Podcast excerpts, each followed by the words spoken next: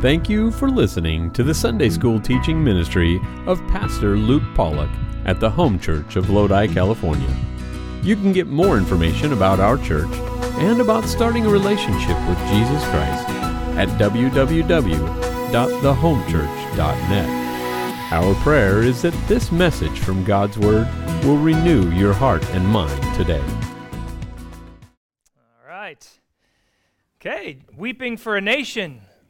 Uh, this is lesson number 20, and we're in J- Jeremiah chapter 40 today. So if you want to start making your way there and finding that, before we jump in, I've got, we got a lot of great scripture to look at that it's just some amazing stories. But before we get there, I was hoping we could just have a quick honest talk this morning. Can we have an honest talk? All right. Here's my question for you Are you the kind of person who learns from the stupidity of others, or do you have to be stupid yourself to, to learn your lesson? There seems to be only two kind of people in the world. So Matter of fact, I was thinking maybe which is the best thing is just go around the room here and uh, share the stupid things you've done, and uh, or maybe your spouse could share for you the stupid things you've done. Yeah, I don't know. One of my this is probably why one of uh, my favorite TV shows as a family we really like this is uh, America's Funniest Home Videos. We really enjoy that. It's all about people who had to learn the hard way. It seems like, but uh, but today I want to talk about learning the hard way because you would think we're talking about Judah here, we're talking about God's people. And Jeremiah speaking to them for 40 years, preaching to them. And the last week we talked about the fall of Jerusalem, God's judgment on Judah, finally coming to, uh, to, to pass. But you would think, after all this time and all that's happened in Israel and the northern tribes, and then Judah, and the southern tribes, God allowing all of them to be taken captive, and now Jerusalem being completely burned to the ground. I mean, just obliterated. You would think that somewhere along the way, these folks would have learned that it's stupid to disobey God. It's just stupid. Uh, but they are human beings, after all. And let's be real here this morning. If we as humans are stuck in a pattern of sin and consequences, sin and consequences, sin and consequences, then typically it's because we've not gotten desperate enough to completely surrender all of that to the Lord. We, we talk about Jesus changing everything in our life, but that requires us to give Him every part of our life and then doing what He says each and every day Lord, I give this all to you. I've been holding on to this. I'm desperate now, and I give it over to you. And now I need to do what you say each and every day, practically speaking. In other words, Jesus has to be Lord and not just Savior. But there are three big enemies that you and I have that are trying to trying everything they can to stop us from surrendering to the Lord and obeying God each and every day. Our three big enemies, the devil, our own flesh, and the world. Those are the three big enemies that, that the world or the believers fight every single day.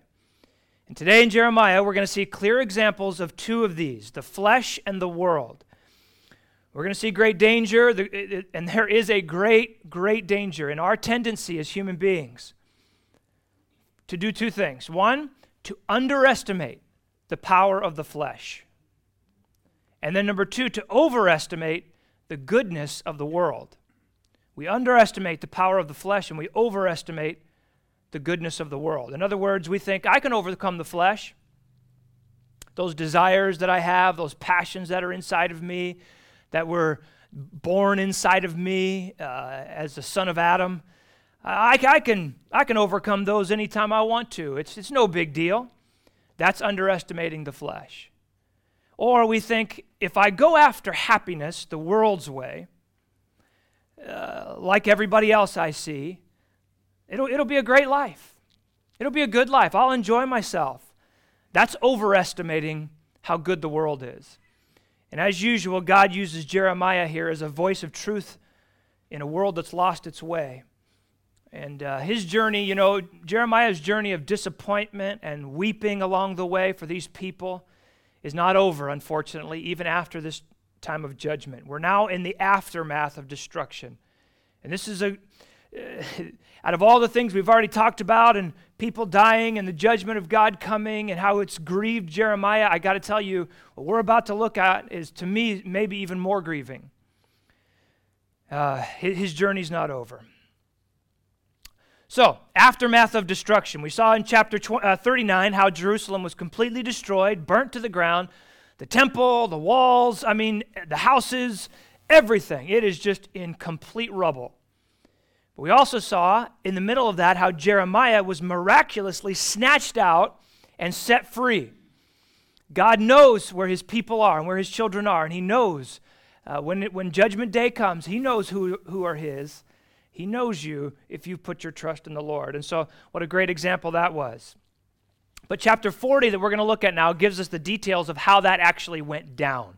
Okay? So we're going to look at that. We're going to try to get through several of these chapters, and we're going to, uh, but you're going to see some uh, amazing stories emerge. Here we go, verse 1.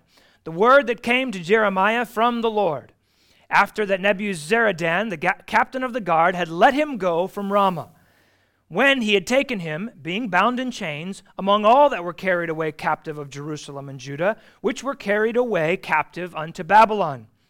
So here's the thing in all the chaotic aftermath of Jerusalem being burned, people killed, Jeremiah, he is grabbed, just, eh, you know, the, just all the chaos and everything going on. Jeremiah is grabbed, he's put into chains, and he's hauled off with everybody else to Ramah, just a little north of Jerusalem, on their way toward Babylon. But then the captain realizes wait a second, this is Jeremiah. And the king Nebuchadnezzar had told me to make sure we don't uh, chain him up. Matter of fact, set him free. So he comes to talk to Jeremiah, verse 2. And the captain of the guard took Jeremiah and said unto him, The Lord thy God hath pronounced this evil upon this place. Now the Lord hath brought it and done according as he hath said, because ye, that is, you all, have sinned against the Lord. This, remember, this is a Babylonian Gentile captain speaking. Y'all have sinned, and your God has brought this on you, and, have, and you have not obeyed his voice. Therefore, this thing has come upon you. Don't you love it when the unbelievers preach to the believers? This, is, this happens uh, more than we like to admit. This Gentile general de- telling Jeremiah he knows why God let this happen because you did not obey God. Even the heathens know how Christians are supposed to act. Isn't that right? Don't get caught up in the idea that we're supposed to be like the world to reach the world. That is a horrible idea. They expect us to be different, and they respect that. They expect it and they respect it. Verse 4 And now, behold, I loose thee this day from the chains which were upon thine hand. If it seem good unto thee to come with me into Babylon, come on, and I will look well unto thee. But if it seem ill unto thee to come with me to Babylon, forbear. Behold, all the land is before thee. Whither it seemeth good and convenient for thee to go, thither go. So he says, You're free to go. Listen, wherever you want to go, to Babylon, staying here in the land, it's up to you, Jeremiah. You're a free man. Jeremiah was thinking about it here, and so the captain comes back and adds some more. Jeremiah might have been taking a little time to consider the, his choices. Verse 5, look what he says. Now, while he was not yet gone back, he said, uh, so this is now him coming back to Jeremiah. Go back also to Gedaliah, the son of Ahikam, the son of Shaphan, whom the king of Babylon hath made governor over the cities of Judah, and dwell with him among the people. Or go wheresoever it seemeth convenient unto thee to go. So the captain of the guard gave him victuals, that is, rations of food, and a reward, and let him go. So the captain suggests to Jeremiah, Hey, listen, why don't you go back to Judah? With Gedaliah. Now, Gedaliah, this is an important figure here. He is a Jew who's been placed over Judah now as the governor, not king. Nebuchadnezzar did that a couple times, and there was always rebellions. And so he said, Nope, no more kings for you guys. This is just going to be a governor, uh, and I'm still going to have my thumb on this guy. Not only did this uh, captain let Jeremiah go and say, Listen, go back to Gedaliah there but he gives him food and money for the journey. How sweet that is. Notice how God is taking care of his faithful servant in the middle of the war. And he's having an unbeliever do it. He's, ha- he's providing God's or uh, his pers- people's needs from an unbeliever.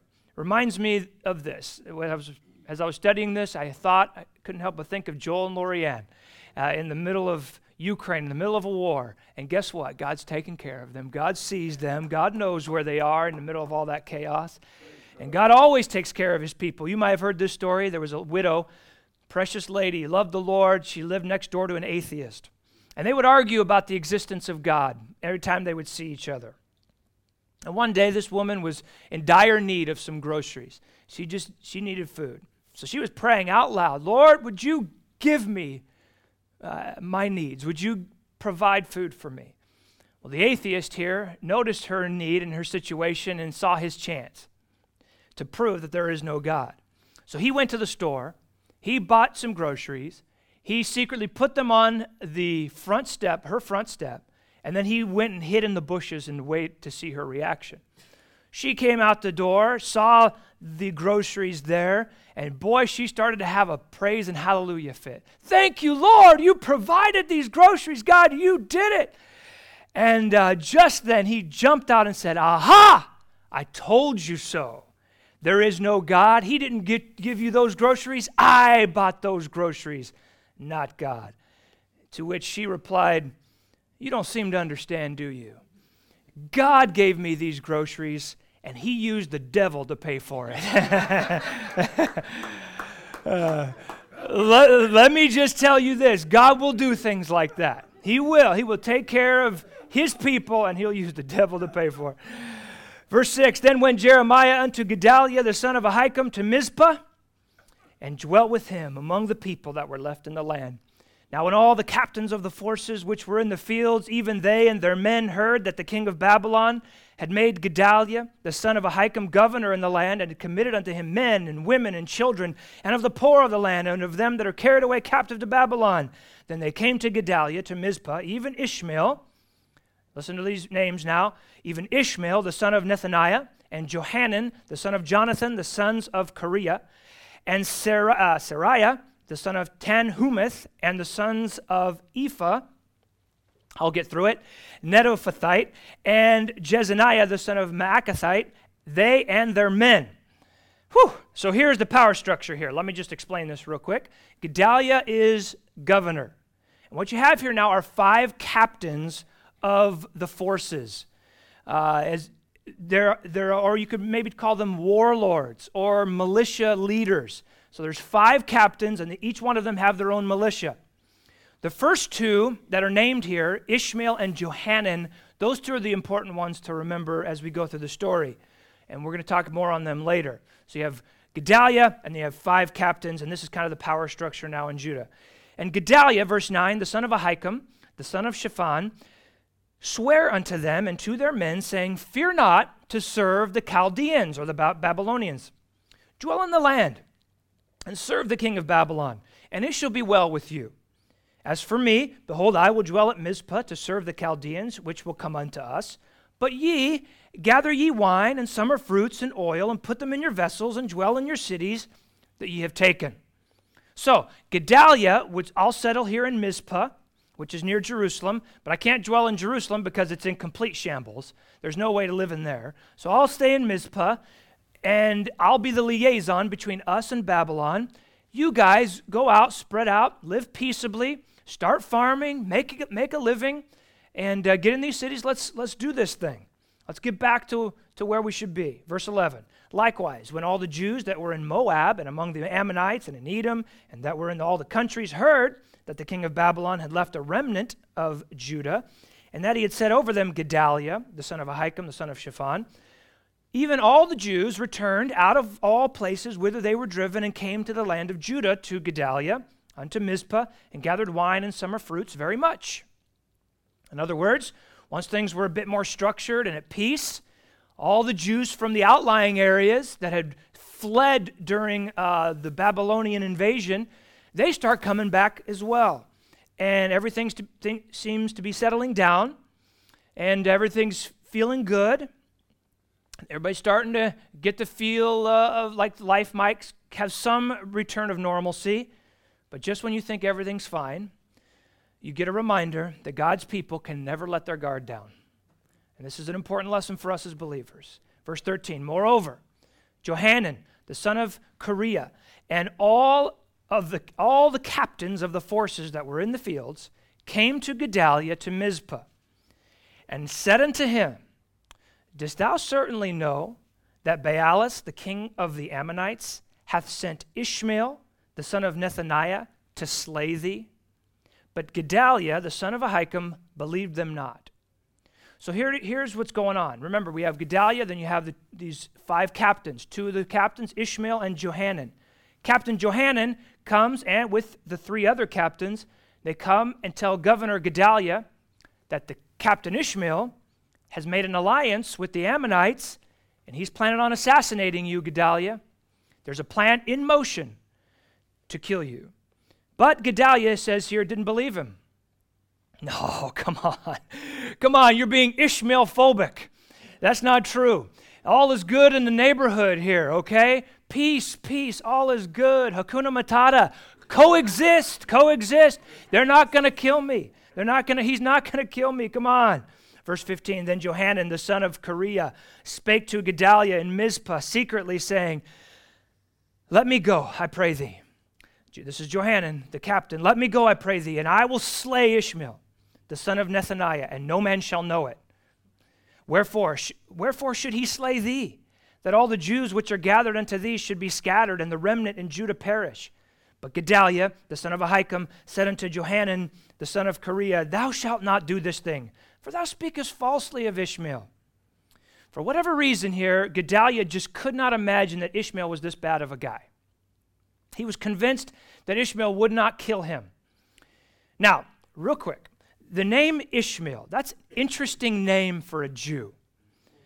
As many of you know, it was the name of the other son of Abraham.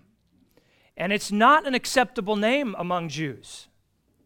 It's possible that he may have changed his name, this man here, to Ishmael. But one thing we do know is that he aligned himself with the Ammonites, the enemy of God's people, is what it said in verse 14 there. So he had already aligned himself with the enemy of God's people. Now, I'll, remember this Paul in the New Testament used Ishmael, the son of Abraham, in Galatians chapter 4 as a picture of the flesh, of our flesh. And some would see a very spiritual lesson in this story as well. Gedaliah is underestimating Ishmael. He won't kill me. He, he, he, he's not out to get me. Don't worry. Just like we underestimate the flesh. And when it comes to our flesh, Jesus said to deal with it seriously and severely. If thy right hand offend thee, cut it off. If your right eye offend thee, pluck it out. In other words, it's worth going all in on this to make sure that sinful desires don't take hold of your life. Because we all have these sinful desires, and they want to come out. And it's worth doing all that we can to make sure that this doesn't happen. God tells us that the flesh is out to assassinate us. It can assassinate your testimony, your closeness to Christ, your effectiveness as a spouse, your effectiveness as a parent, your love for others, uh, your, your witness etc., etc. But sometimes, as you know, we are our own worst enemies. We think things like, come on, a little bit of sin won't kill me. Half a poison pill won't kill me. It's okay, it's not that big a deal. The flesh, I can handle it. But we all know stories of Christians who have been caught in scandal because of the flesh. You let a little at a time, a little at a time, a little at a time. Imperceptibly over time, you're you're so far in the flesh you don't re- realize it. The Bible says to take your flesh seriously. And I think this is a great lesson on this. Gedaliah wouldn't take Ishmael seriously, and that was his downfall. Chapter 41. Now it came to pass in the seventh month that Ishmael, the son of Nethaniah, the son of Elishama, the seed of the seed royal, Ishmael, see, he had a royal line. I think he thought he should be in charge. And the princes of the king, even ten men with him, came to, unto Gedaliah, the son of Ahikam, to Mizpah, and there they did eat bread together in Mizpah. This is how the flesh works. Start with an in- innocent little delicious dinner, a little bread. Let's break bread. It's not that big a deal. Verse 2 Then arose Ishmael, the son of Nethaniah, and the ten men that were with him, and smote Gedaliah, the son of Ahikam, the son of Shaphan, with the sword, and slew him whom the king of Babylon had made governor over the land. Ishmael also slew all the Jews that were with him, even with Gedaliah at Mizpah, and the Chaldeans that were found there, and the men of war. This man is a terrorist, Ishmael. As some, the buzzword these days, he's a thug. He slaughters all of them. The only motivation that we can think of is jealousy here. The passage may suggest this, but he felt like he should be in charge. But Ishmael's not done with his senseless evil. Look at this, verse 4. And it came to pass the second day, after he had slain Gedaliah, and no man knew it, that there came certain from Shechem and from Shiloh and from Samaria, even fourscore men, that's 80 men, having their beards shaven, their clothes rent, having cut themselves with offerings and incense in their hand to bring them to the house of the Lord. So, probably having heard about the destruction of Jerusalem and the temple, a group of these 80 men came to mourn the whole situation and bring offerings at this broken down house of God. Verse 6 And Ishmael the son of Nethaniah went forth from Mizpah to meet them. This is Ishmael now, this wicked man. He comes out to meet them, weeping all along as he went. And it came to pass as he met them, he said unto them, Come to Gedaliah, the son of Ahikam. He's out there with fake tears, invites them to come meet Gedaliah. Verse 7 And it was so when they came into the midst of the city, that Ishmael, the son of Nethaniah, slew them and cast them into the midst of the pit, he and the men that were with him. What was this for? Why is he killing these guys? Who knows? He's just an evil, violent man, just like our flesh. Why does it do what it does? Who knows? It's just wicked and vile and it wants to do what it wants to do. It's senseless. But he allowed some to live here for selfish reasons. The next verses tell us, verse 8, but ten men were found among them, those 80, that said unto Ishmael, Slay us not, for we have treasures in the field of wheat and barley and of oil and honey. So he forbare and slew them not among their brethren. Now the pit wherein Ishmael had cast all the dead bodies of the men whom he had slain because of Gedaliah, was it which Asa the king had made for fear of Baasha, king of Israel, and Ishmael the son of Nethaniah filled it with them that were slain. He th- takes all the dead, he throws them into this mass grave, inside probably an old cistern that had uh, been King Asa's and the one that he had built many years prior. And after killing everyone, now Ishmael, he kills all his people that he, for whatever reason, wants to kill, gets them out of the way, and he goes to the people now.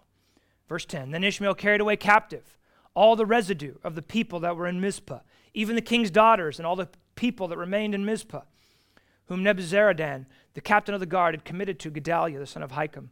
And Ishmael, the son of Nethaniah, carried them away captive and departed to go over to the Ammonites.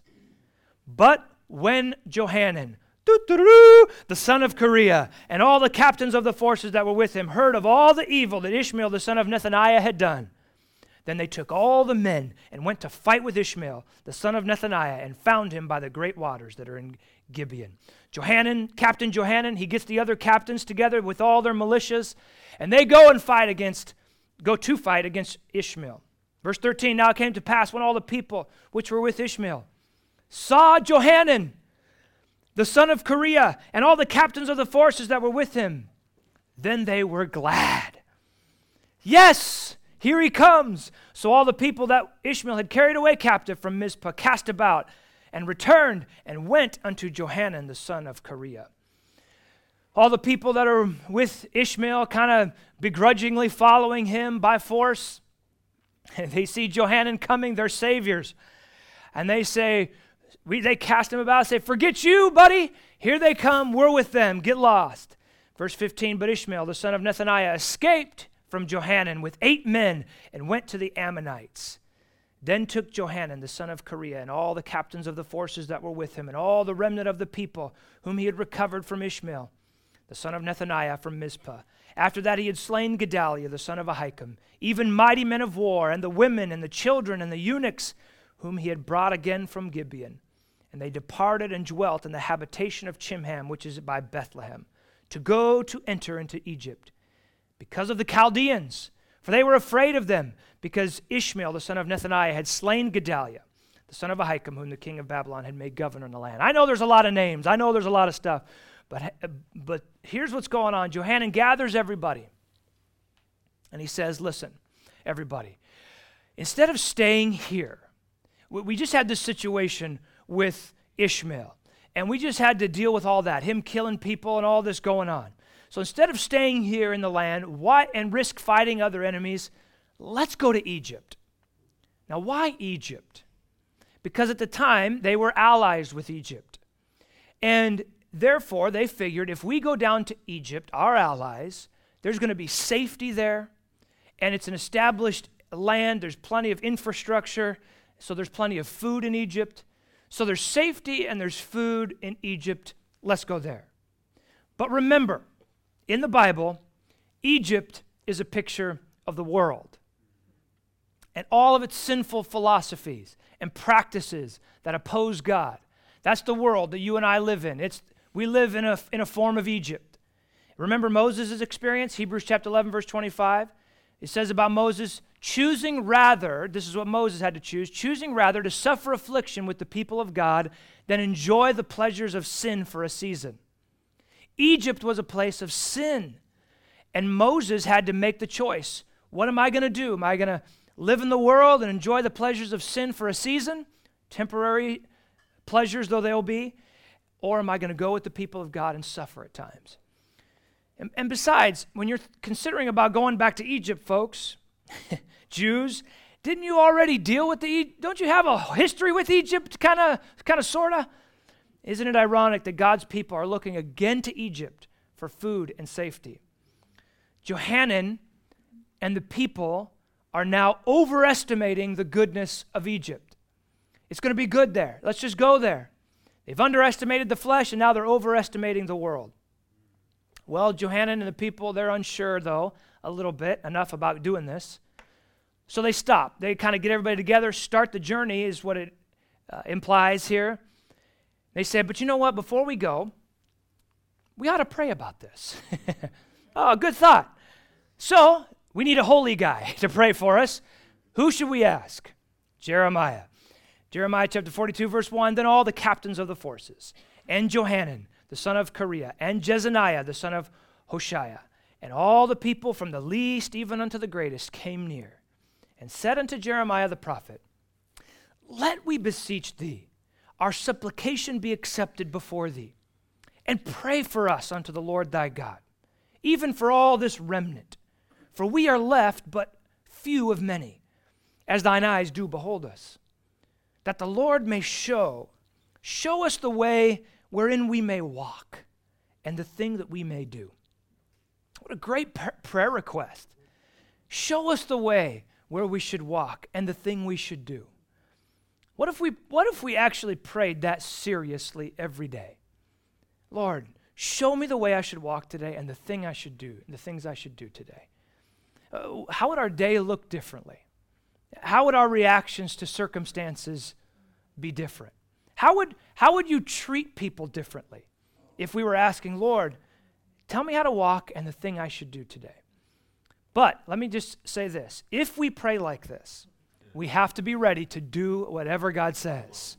Verse 4 Then Jeremiah the prophet said unto them, I have heard you. Behold, I will pray unto the Lord your God according to your words, and it shall come to pass that whatsoever thing the Lord shall answer you, I will declare it unto you. I will keep nothing back from you. They then, then they said to Jeremiah, The Lord be a true and faithful witness between us, if we do not even according to all things for the which the Lord thy God shall send thee to us. Whether it be good or whether it be evil, we will obey the voice of the Lord our God, to whom we send thee, that it may be well with us when we obey the voice of the Lord our God. Such zeal, such good intentions, these people whether it be good or evil, we will obey it, no matter what God says. We promise, Jeremiah, you just tell us what he says. But these are very strong words, wouldn't you agree? we will do anything God tells us to do. Have you ever said that to the Lord? will you really do whatever God says and whatever God asks you to do? Prayer is more than just words, everybody. Prayer is more than just words.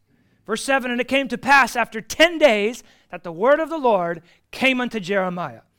10 days. I wonder what everybody was doing in those 10 days. They'd already kind of gotten ready to go to Egypt. were they really just sitting there waiting? All right, whatever, whatever Jeremiah says, whatever he comes back with, we're going to do it. Or were they already just packing their bags, you know, getting everything ready for Egypt? Remember, again, they were already on their way. And I think that's where their heads were. Were they talking or were they talking with each other? Hey, it's going to be nice in Egypt. It's going to be nice over in Egypt. This stuff here is horrible. But uh, it's going to be good once he comes back, tells us we should go to Egypt. I, I personally think they had their minds made up. We do this too often. Verse 8 Then called he Johanan the son of Kareah, and all the captains of the forces which were with him, and all the people from the least even unto the greatest. And he and said unto them, Thus saith the Lord, the God of Israel, unto whom ye sent me to present your supplication before him. If ye will still abide in this land, then I will build you and not pull you down. And I will plant you and not pluck you up. For I repent me of the evil that I have done unto you. Be not afraid of the king of Babylon, of whom ye are afraid. Be not afraid of him, saith the Lord, for I am with you to save you and to deliver you from his hand. And I will show you mercy, I will show mercies unto you, that he may have mercy upon you and cause you to return to your own land. So Jeremiah gathers everybody. It says, even from the little to the greatest, meaning children, all the way to the oldest. He gathers all of everybody. Come on, everybody. I'll give you the answer. Here's your word from the Lord stay. Stay in the land of Judah, and God will build you, and God will plant you. You'll be protected, you'll be cared for, you'll be given blessings. Just obey and stay. God is, he said, I, God, I, God says, I've turned from judgment now to mercy. I'm no longer going to tear down, I'm going to build up. I'm, I'm not going to tear down, I'm going to rebuild.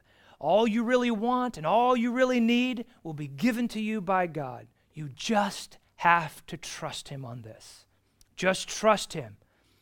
Living in obedience to God is the better choice. There may be trials, but it will be better in the end living in obedience to God is always the better choice. As that great song says, the cross before me, the world behind me. And this is what God's telling them listen, get Egypt behind you and get stay here. Stay here.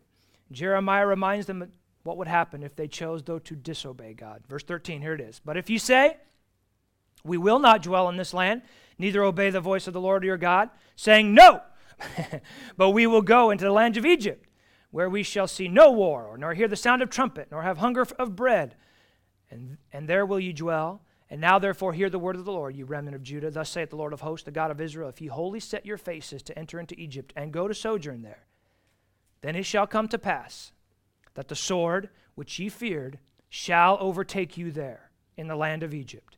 And the famine, whereof ye are afraid, shall follow close after you there in Egypt, and there ye shall die.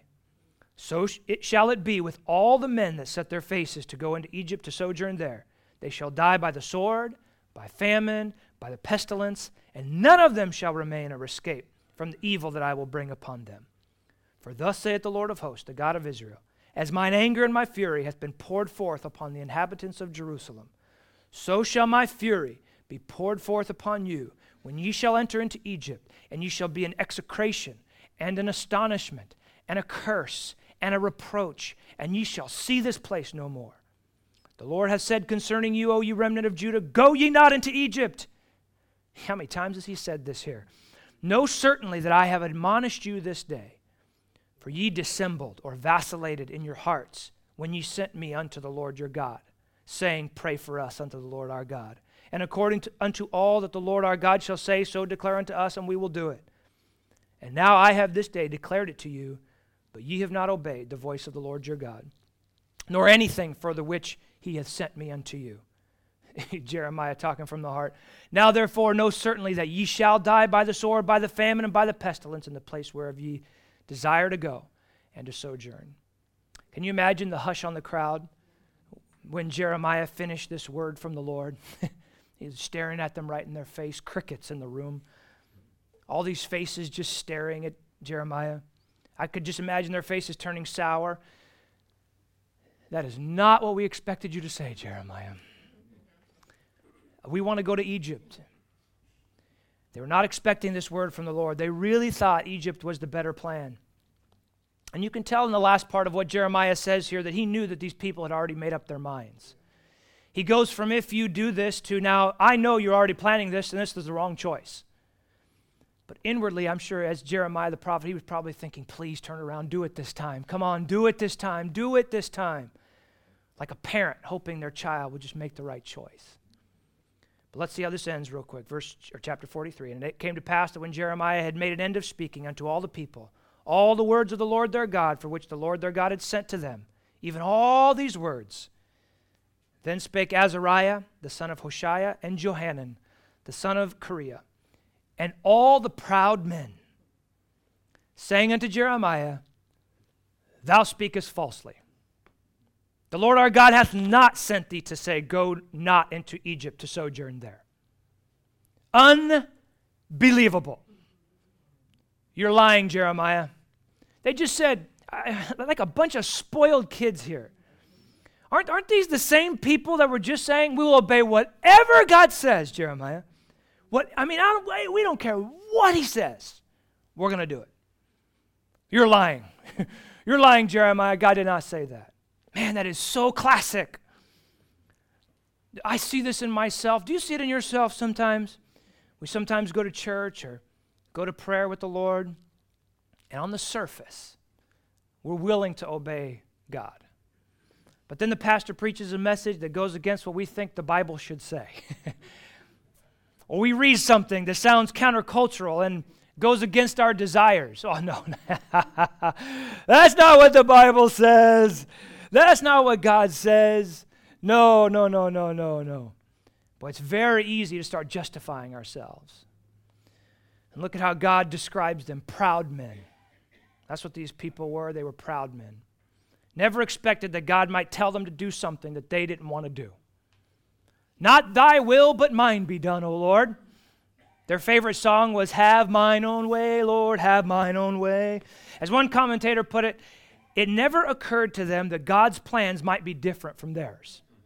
They were only willing to follow God if he was going in their direction. Or another, all along they had regarded God not as a power or as a power to enlist and rather than a Lord to obey. And they still cannot believe that his will can be radically different from their own. These people wanted Egypt, they wanted the world, and nothing was going to stop them. They overestimated the world's wealth and health and happiness. They thought it would bring everything that they wanted, but God was saying, Obey me. And then you'll find what you've wanted all along. It's backwards. If the judgment on Jerusalem teaches us anything, it's that we should trust the word of the Lord. And maybe you need to hear this today. You're sitting in here or you're listening to me right now. If you're thinking about following your flesh or following the world, what have they done for anyone? Stop going down that road. It's a sure disaster. The wisest people learn from the stupidity of others. Speaking of stupid, let's read this real fast as we close. Verse 3 But Baruch, the son of Neriah, they're still speaking to Jeremiah here. They say, But Baruch, the son of Neriah, setteth thee on against us, for to deliver us into the hand of the Chaldeans, that they might put us unto death and carry us away captives into Babylon. I'm sure it wasn't you, Jeremiah. It's your assistant, Baruch. We know he's always been super pro Babylon, so he probably is the one who told you to say this. Man, I could just imagine Baruch right now. Probably wanted to rip these people's heads off.